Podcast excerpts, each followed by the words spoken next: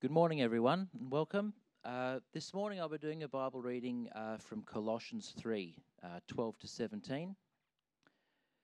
Therefore, as God's chosen people, holy and dearly loved, clothe yourselves with the compassion, kindness, humility, and gentleness and patience. Bear with each other and forgive one another if any of you have a grievance against someone Forgive as the Lord has forgiven you.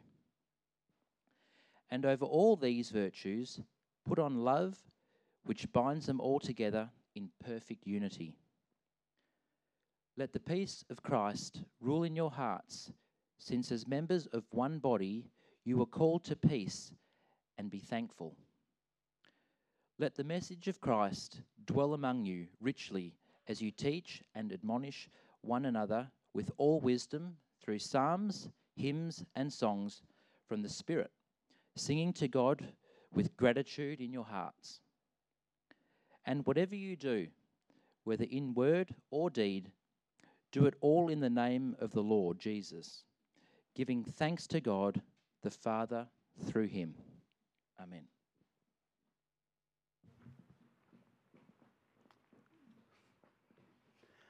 I want you to imagine for a moment that there are three people, uh, and these three people are given a challenge. There is a never ending pot of their favorite soup before them. I wonder what your favorite soup is. Maybe you don't like soup. Uh, maybe you love soup. Uh, the never ending pot of their favorite soup before them.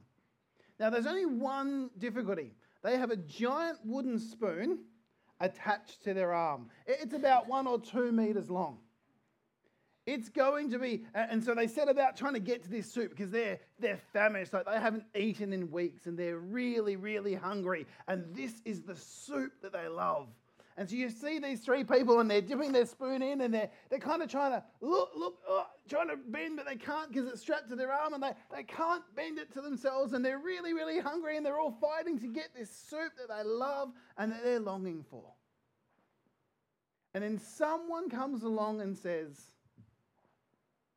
what have you fed each other? What if instead of trying to focus on getting that soup, that glorious soup that you can't wait to have into your mouth, what have you fed each other? Because in that instance, every one of those three people can get some of that glorious soup no matter what circumstance they find themselves in. That they, they can't get that soup to themselves, they can't feed themselves. But they can put down their own desires and make sure that the one beside them gets the soup. As can the other, as can the other. And so those three people, and this is obviously a, um, a mock up of it, you may not be able to see it that well, they fed each other.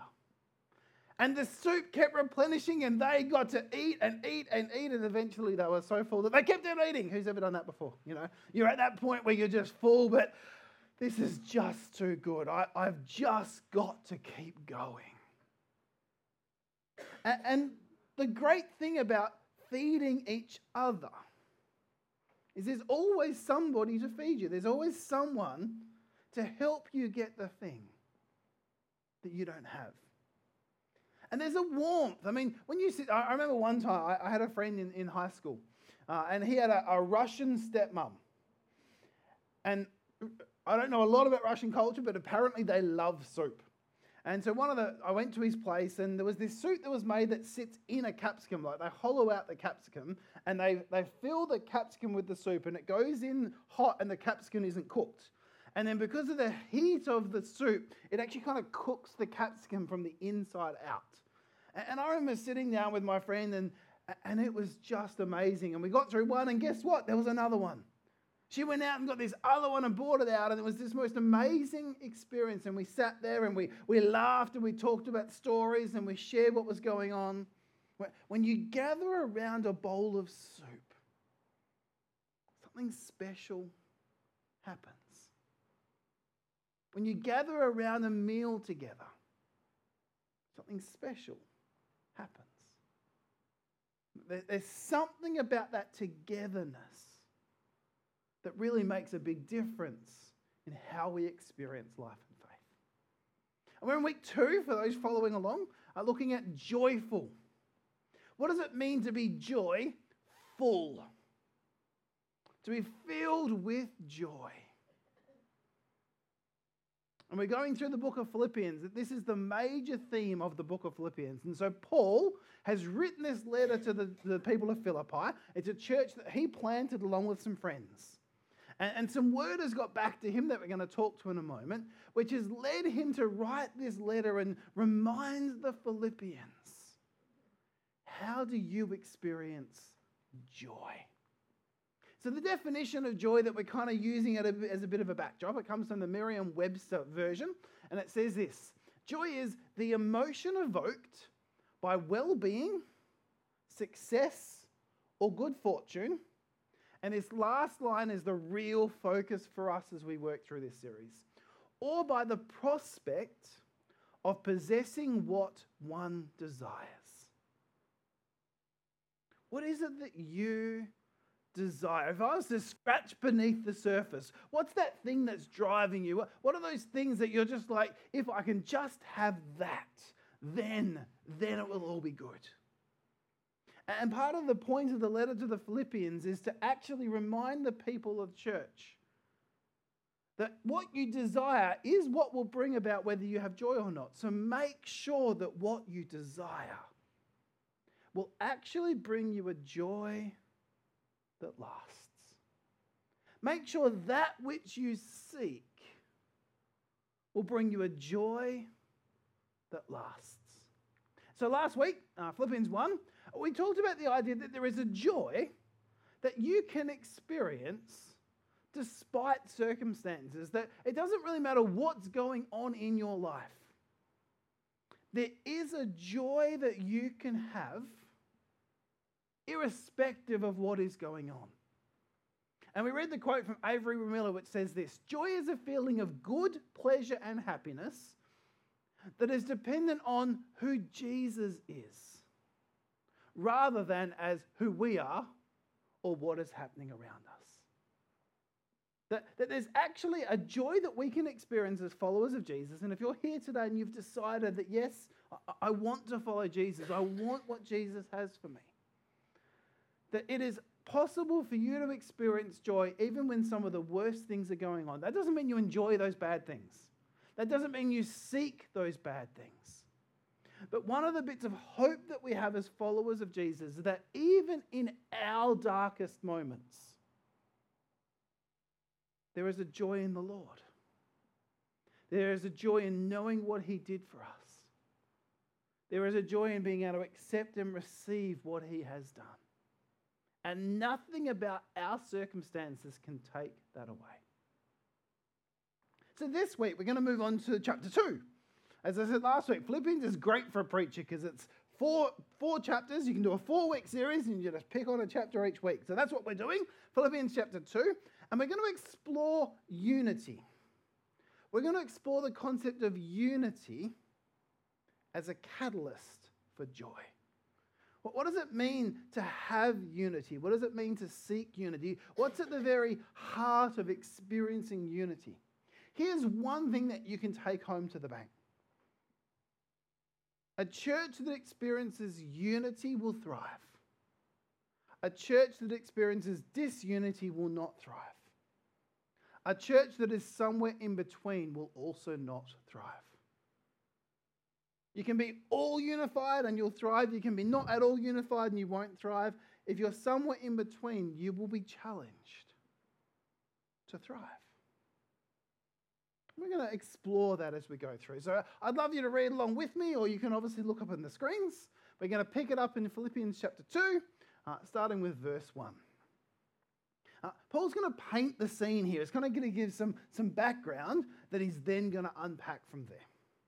Therefore, if you have any encouragement from being united with Christ, if any comfort from his love, if any common sharing in the Spirit, if any tenderness and compassion.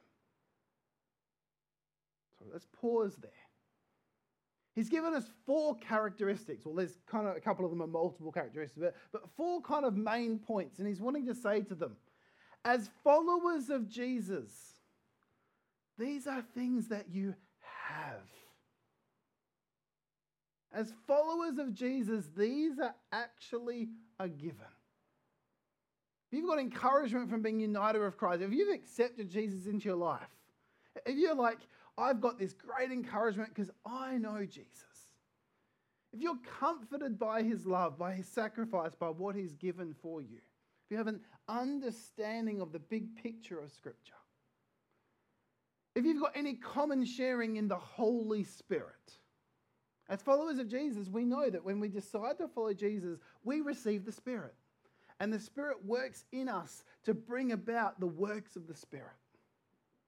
If you have any tenderness and compassion, characteristics that are to define Christians tenderness and compassion. If you've got these things, which as followers of Jesus, they're things that we have, they're things that are given to us. It's not just of ourselves, it's a gift from God. Then, make my joy complete. Kind of inferred there is this idea that if you've got those things, that's actually one of the bits of joy. That's actually kind of a summary of week one. That these things come from your faith and understanding of who Jesus is, and that will bring you joy. But there's another level that you can go to. There's another depth of experience of joy that you can have. That, that, that is not the full story. Make my joy complete. And he's talking to the people of Philippi, to the church within Philippi. Make my joy complete by being like minded, having the same love, being one in spirit and of one mind. It goes on to verse 3 and 4, and I'll touch on them in a moment, but I want to pause here and, and actually just show you how what he's saying here, each of these is coupled to something that he's just said. It's lost a little bit in the English, but it's very clearly there in the writing. That he said, if you've got unity in Christ, and then he says, make my joy complete by being like minded, or having unity amongst yourselves. They're paired together. If you've had any experience of God's love, if you have any sense that God loves you and that He died for you, if you have any sense of what that love is, then experience and express communal love. Love together. Have the same love as Christ had for you with those in the church. If you've experienced His Holy Spirit, if the reality of the Spirit coming into your life has been real, then let that same Spirit be what defines and enriches your relationship in Christ. And then the one that's in verse 3 to 4, which is the connection to tenderness and compassion. If you've experienced the tenderness and compassion that comes from Christ, then demonstrate it through humility and valuing others. And we'll, we'll pick that up in a moment. But the premise of Paul's point here is this if the first is present, if you've, if you've experienced these things from Christ, then the second should follow. That, that's actually a natural outworking of what he has. That if you've experienced this, then make my joy complete. Let it do its full work. Come to fulfillment and do these things. Now, there's a little bit of context that we're going to jump ahead and we're going to go to chapter 4. Oh, are we allowed to do that? We, oh, yes, we are. Uh, we're going to jump ahead because there's some context from chapter 4 which actually frames part of the whole reason why Paul has written this letter and part of the whole reason why he is saying what he is now. And we kind of need to know this context to really read this next section in view of what Paul's trying to say. So in Philippians chapter 4, verses 2 to 3, it says this. I plead with Euodia and I plead with Syntyche. Who's going to name their kid Syntyche? Anyone? No? All right, cool. Uh, so, to be of the same mind in the Lord. There's that language. Yes, and I ask you, my true companion, help these women since they have contended at my side in the cause of the gospel, along with Clement and the rest of my co workers whose names are in the book of life. So something is going on in the church of Philippi. There's some kind of conflict taking place between Euodia and Syntyche. And Paul has worked with both of these people, and he's worked with Clement and many others. And he's not doubting their salvation. He says that their name is written in the book of life. That's code for they're saved. But something is taking place which is so destructive or so challenging or, or, or so difficult that he's felt to put them by name. Imagine if Paul existed today and he wrote a letter to the church of Austin Cove and he included your name specifically. So, ooh, that's like, it, you don't name names specifically unless there's a real reason for it to be there. And so Paul is, this is not like a, they need correcting, they need rebuking. This is a, I plead with you. Come together. Have that sense of warmth and love for one another. Because your church needs it. So he goes on to say, going back to Philippians 2, with that context in mind, do nothing out of selfish ambition or vain conceit. Rather, in humility, value others above yourselves. Not looking to your own interests, but each of you to the interests of others. Sounds a little bit like that story at the start. You will get the soup if you actually look to the interests of others. That, that the church is at its best, that the church will thrive best when each of its members is actually not concerned about their own needs, desires, wants, preferences, all of those things, but is sold out for the other in the church. And this is, I want to be clear here, this is actually talking specifically to the church. This is not be really good here so that everyone else will. We'll, we'll come to that, and Paul touches on that. He's actually sharing this as a this is the only way your church will get by. This is not about the other, though it has a connection to that. And again, I said we will come to that. This is a your church needs this to live. Value the other. What's required for unity? What's required for unity in the church is that every member values others above themselves. Sacrificially, daily, in every way they possibly can. How? In humility. Humility is a choice. You know, humility doesn't just happen. Like, naturally, the opposite of humility tends to happen. Humility is always a choice. You can also do other things and not choose to be humble and not sin. So I'm not even sure that Paul's saying here that to do otherwise would actually be wrong because he's put it in the frame of make my joy complete, that, that there's another level, that there's a step that you can take that will take you beyond what you just experienced naturally. Sure, keep going through the motions, keep doing what you do, all right, that might be there, but this is what will take you to that place where you truly experience the depth of relationship with Christ. Uh, this is where the idea of church as product and church as family. There's a very, very big difference. Sometimes you have two churches that look the same.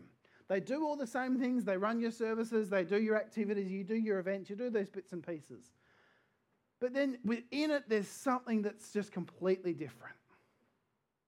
One church is going through the motions and doing the mechanics of church, and they do them well. The other one is family.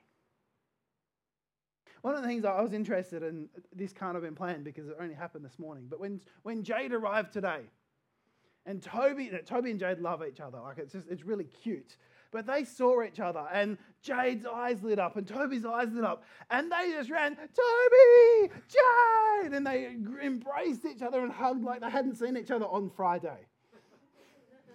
It's like they haven't seen each other for months. Such was their joy at seeing one another. Do you know that's actually how we're all meant to feel about everybody else in the church? But that, that's actually church's family. We in our contemporary culture have made it into something, and it's fine. I'm not, I'm not railing against church as it is. I love church. I've been in some amazing experiences of church. But you know what's more important than the mechanics of church, of running a good service, of having good programs, of having good systems? And I'm a systems and structure guy, so I'm almost preaching at myself right now.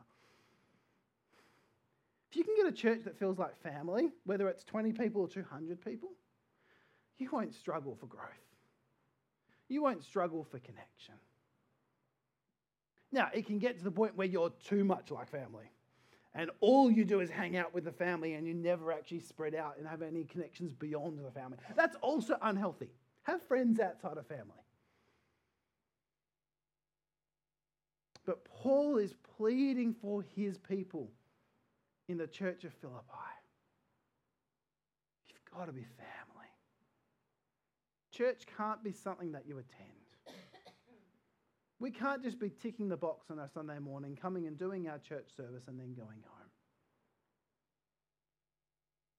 If we're to do anything as a church here in Austin Cove, if we're to make a difference in our community, we have to live as family.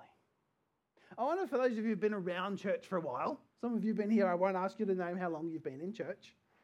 I want you to think back to those times that you remember in years gone past when you were a part of maybe other churches, maybe different expressions or different contexts.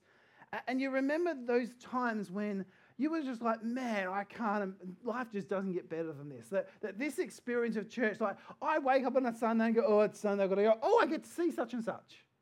Like, there's, there's still maybe that sense of, oh, but you just know that there's something about the people that you're journeying with and the life and the expressions, and you're not just going through the motions, you're not just ticking a box. Church as family. That's the picture that is painted in the New Testament. Not of a place that you go or a service that you run or a thing that you do. It's Toby and Jade going, ah! I'm so glad to see you. Come here and give me a hug. Except all the huggers go, no, please don't, please don't. Sorry, no, we don't all have to hug. It's okay. You can, you can spiritually hug. There we go. How's that sound? He continues on. If you're not convinced of this yet, let's just take this to the next level. Because Paul goes, all right, there might be some people who still don't quite get this. And he goes on and says this in verse 5 In your relationship with one another, so, this is again talking to the church. This is not about the one another's out of the church. This is within the church. In your relationships with one another, have the same mindset as Christ Jesus. Surprise, surprise, Jesus is the model. So, how do we relate together? We adopt Jesus' mindset. Now, a mindset is an established set of attitudes held by someone. It's a set of practices, it's a way of going about things. So there's going to be something that Paul shares about the way that, that Jesus lived. That if the church is actually going to thrive, they have to catch, they have to model, they have to live out.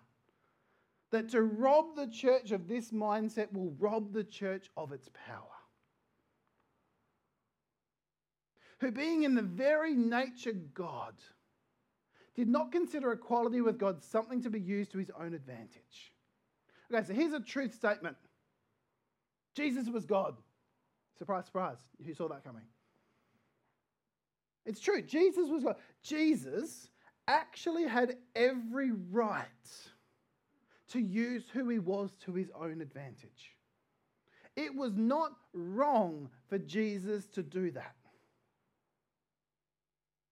Sometimes there can be something which isn't wrong, but that doesn't make it right. He was entirely within his rights to use that to his advantage.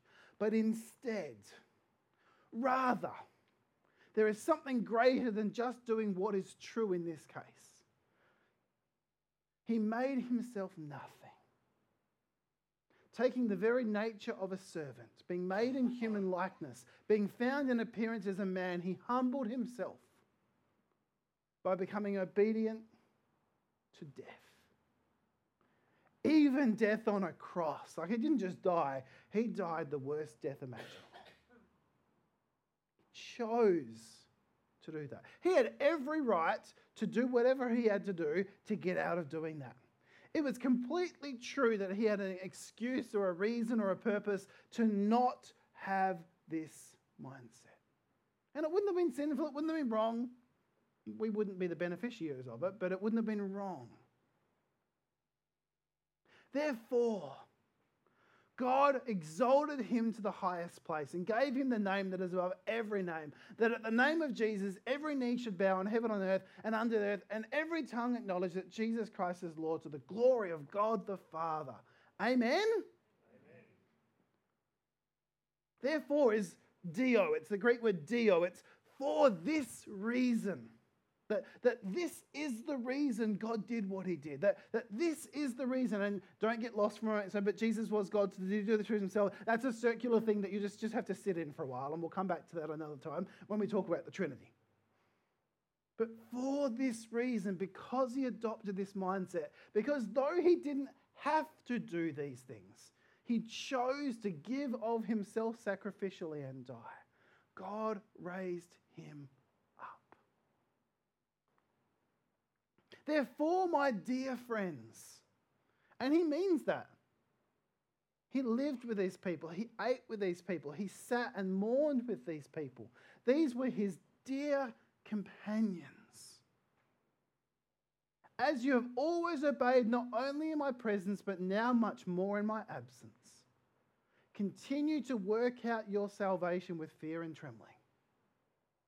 For it is God who works in you to will and to act in order to fulfill his good purpose.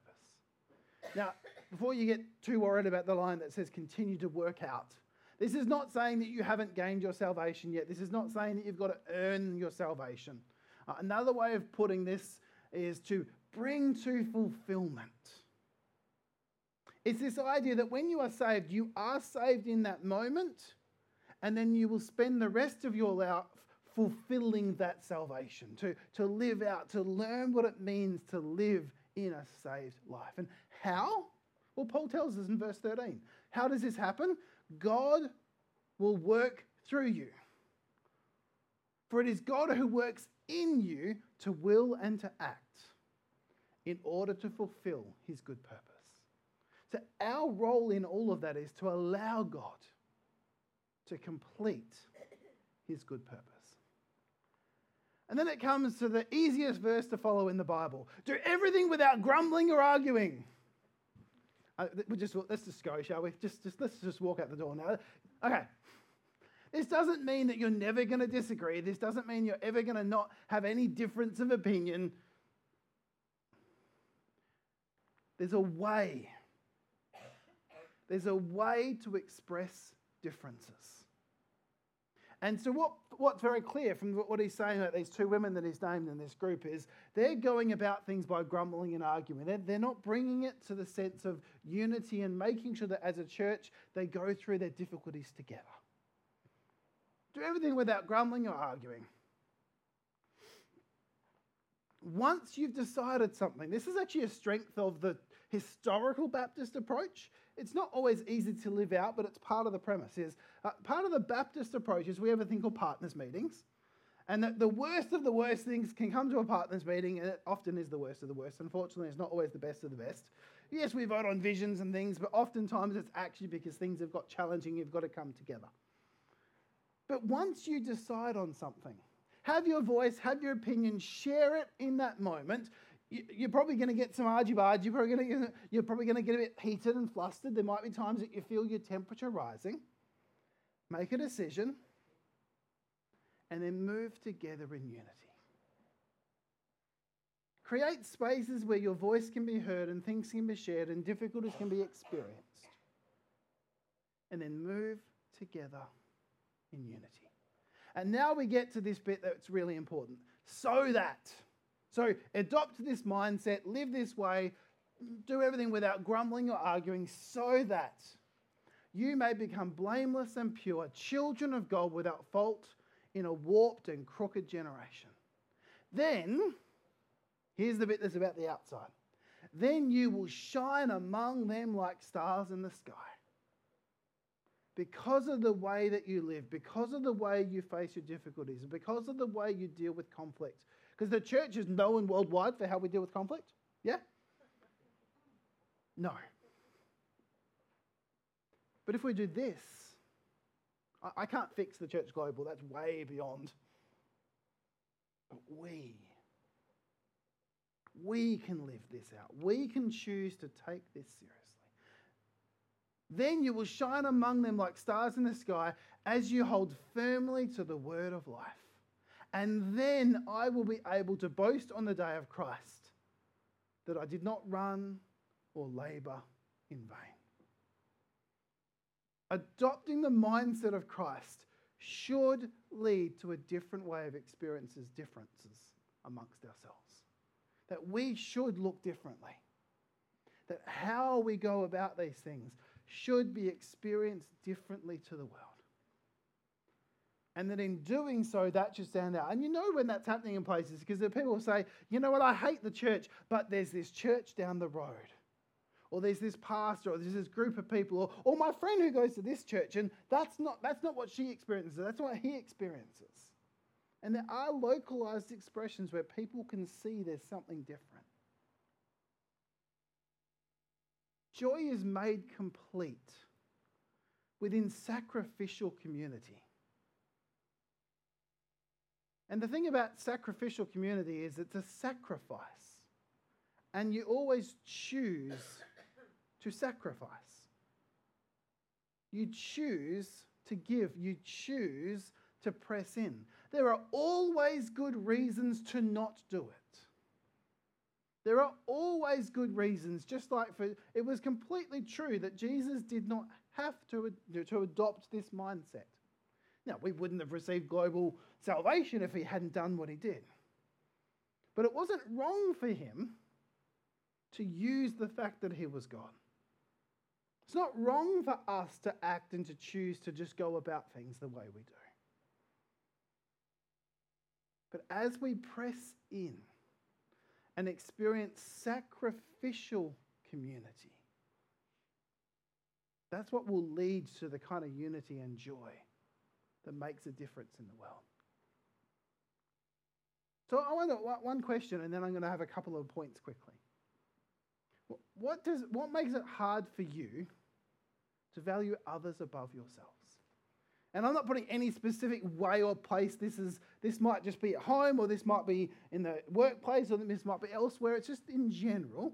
What are the things that you know for you get in the way of valuing others above yourselves? You actually need to identify what are the problems, what are the things that are, are blocking it, what, what are the things that can who gets really busy whenever they try and make a change in life? Like that's one of the most common ones. You make the decision you're going to start getting up and doing things, and all of a sudden everything sort of comes in its way to stop you making those changes. You have to identify the things that get in the way of this happening. Uh, so, one thing I want to share before I go into another comment is there is a truth to self care versus self interest it is entirely appropriate for you to put in place self care mechanisms. This is not another, I need to go and do all the things and get completely burnt out and get thrown onto the. That, lots of times that's happened in church and in life, and that's not what the Bible is calling to. It's the, the best picture is when you get on a plane and they go through the safety thing and they tell you when those things drop, firstly, don't freak out that the plane's going down. Just sort of try and you know, gather, your, gather your merits about you for a second. And it's entirely appropriate. In fact, it's recommended. In fact, you should put the mask on yourself first before you help the screaming child beside you. Good luck. But that's what you're meant to do. Why? Because you are no good unconscious. It's pretty simple. You are no good to the person beside you unconscious. If you've sacrificed so much to the point where you actually now have nothing to give, you're actually not helpful. It's important to put in place self care. Looking after yourself is not being selfish. Too often, I think the church has said the alternative. But we are called to sacrificially living. We are called to honoring one another above ourselves. And there is a tension there. There will always be a tension there. And that's the reality. Uh, this week has been a really interesting week for me. I've had some really diverse conversations with lots of people. Tuesday night, uh, I barely slept all night. I was sort of percolating on this message, and, and I kind of feel like God started to stir into me a bit of an idea or a vision or a prophetic word for our church. For, for a long time, we've been kind of grappling with and talking with the board and others that I've sort of spoken with, and, and we've kind of talked about this idea that, that there must be something that we just haven't quite got just yet. There's like we, I've had lots of mentors that have come, and I had a good mentor come and preach here a little while ago, and he came around. And I was like, like you run a good service. You've got some really good things going on. You, you've got the mechanics of church. We have. But we have the, we can actually do a lot of the things that we do as a church. We can do the things well. And I just wrestled and I lay there and I was sort of going through my mind. And I think I quit about three times because, oh, God, this is too much. Like, I can't do it. It's all right, I'm not quitting. Uh, but I was just sort of li- listening there and I, I, I, didn't sleep. And I woke up and it's one of those times you go, all right, did I have a bad burger last night or was there actually something to this? Like, is, is this just one of those nights that you have things and you wake up and go, gee, that was silly, wasn't it? Or is, this, is there something to this? And so I just talked to a few different people. It's the way I work out is this something of God or is this something else? Uh, is I'm not going to decide that myself. I'm going to talk to some others. And so I, I just you know, spoke to a few different people as the opportunity arose. And across the week, it came up again and again and again. And it's a hard word, and I, I still feel uncomfortable sharing it. But I got the Black Eyed Peas song, Where is the Love, stuck in my head all week. Where is the love? Where's the warmth? One of the things you know about Jade and Toby is they, you know by their expression, I am so glad to see you. So when we come here on a Sunday, is your emotion, I really should go to church. So I'm going to go through mechanics and I'm going to go, but I'm, oh, I'm just there. And again, are there reasons you experience that? Yes.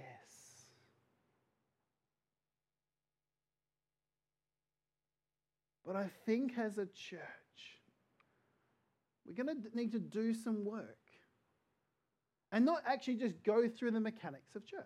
We can do, we can do that fine. We, we could put that down for a while, and we, we might. I'm going to talk with the board about that next week.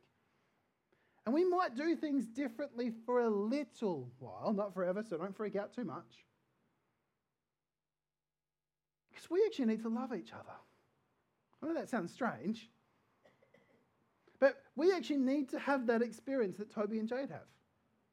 That when you come to church and you look around and you see people, they're not just that person you saw last Sunday when you came along. It's like, uh, you know, you almost need to be overwhelmed when you come and think about morning tea of who am I going to talk to? Because I need to catch up with everyone that's here. Like, oh my goodness, I haven't seen them for a while. I need to see them and I need to chat with them. And that we're so, and some of you are freaking out right now. I'm, I'm sorry, I can't actually lower this because this is what the Bible says church is. It's not that we just do the mechanics of a service. It's not that we have amazing worship, that that's part of it. It's not just that we preach the word, that that's part of it. It's not just that we have these times of, of gathering and then we do our little morning tea afterwards and then we go home. We actually have to love each other deeply. A new command I give to you you love one another as I have loved you. By this will all men know that you're my disciples. If you have love one for another. It's not going to be our church service that draws people in. It's not going to be our amazing sausage sizzles. So thank you everyone who came along and helped out with that. It's not going to be the mechanics that we do. It's that when people come, they go, I have to come back. I have to be a part of that. The love and the warmth that I experienced in that community, I need that in my life. Not that we overwhelm people when they come and they first come through the door and we like, everyone runs to them. But within three or six months, they should probably have been to someone's house for dinner. Within three to six months, Eh, within the last three to six months or the next three to six months, we should be having people around. We should be, not because it's organized, not because it's structured, not because it's just a life group and that's what we do. It's because we love each other. You spend time with the people that you love. You move heaven and earth to catch up with the people that you love. That's what we need. It's got to be who we are. Otherwise, let's pack up and go home. Because that's the picture of the New Testament church. And it, it, now, right now, everyone's going, but, but, but in your heads, because, and I'm going, but, but, but. Like, I, I like my, I've got a really good structure to my week. I've got a really simple, organized structure. And, and I'm thinking, how? I don't actually have the answers to that yet. But I do know that it's sacrificial. And I do know that this is what the scriptures teach us the church is. Love one another. And it says in Acts 2 as a way of wrapping up, and then we're going to go into a time of communion. We, I'm going to read it. it again, it's the, it's the the famous verse that everyone reads out, but it's famous for a reason. It's meant to be the picture of what church is.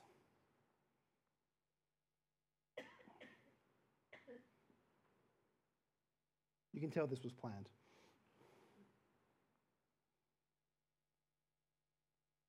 Once I get started, I can just about quote it because I know it, but I've actually got to get there to start with.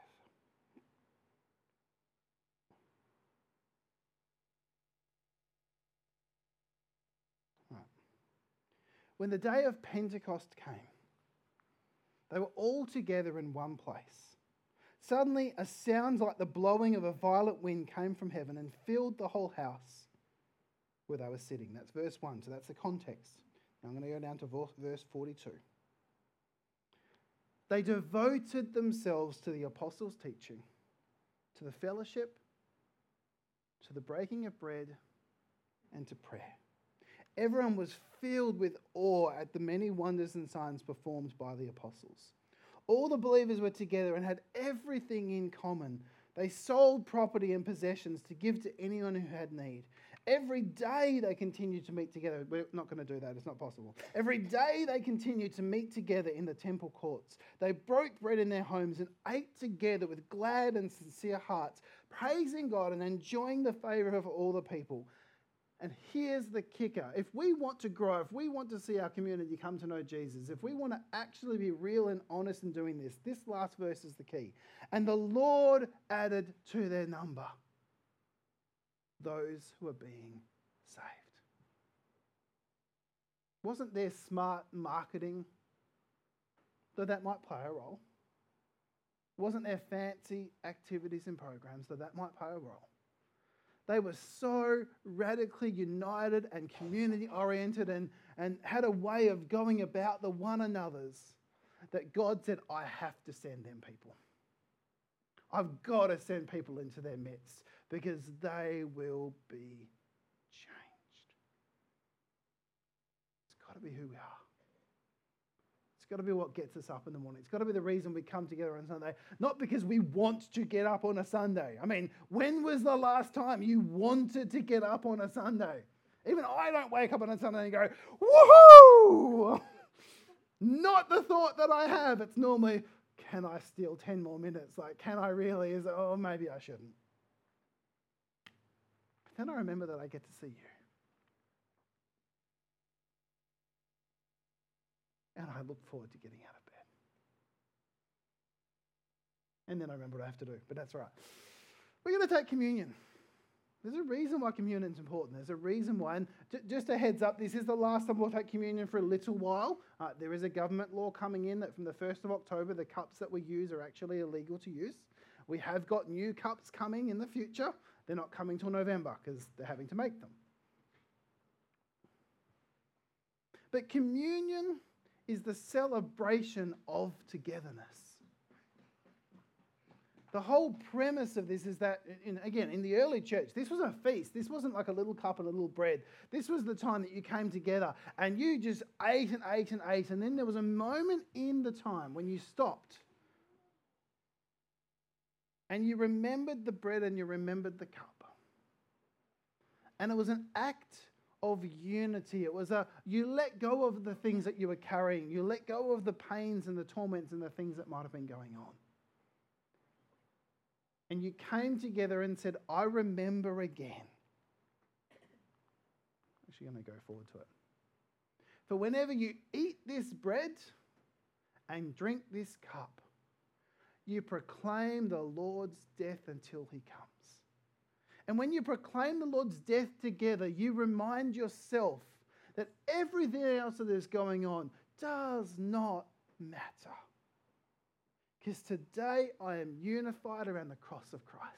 And I am with my brothers and sisters, and I am so glad to experience this moment of togetherness with them. And it's a rich experience of reminding ourselves of the love and the unity that only comes from Christ. So, in a moment, we'll, we'll turn the lights on in the back. I'd like you to come forward. There's on both sides, uh, there's a cup and there's small bits of bread. Please take the bread and eat that in your own time. Please hold the cup and we'll drink together. As a sign of the unity that we desire, of the depth of experience we desire. If you believe in Jesus as your Lord and Savior, I encourage you to take part. Uh, if you're whether you're visiting and maybe that's something you're exploring, you're not sure about, uh, you can remain seated, but you're also welcome to come forward uh, and be a part of it. If you call Jesus your Lord and Savior, I'd love you to be a part of what we're doing. So we can have lights. In your own time, feel free to come.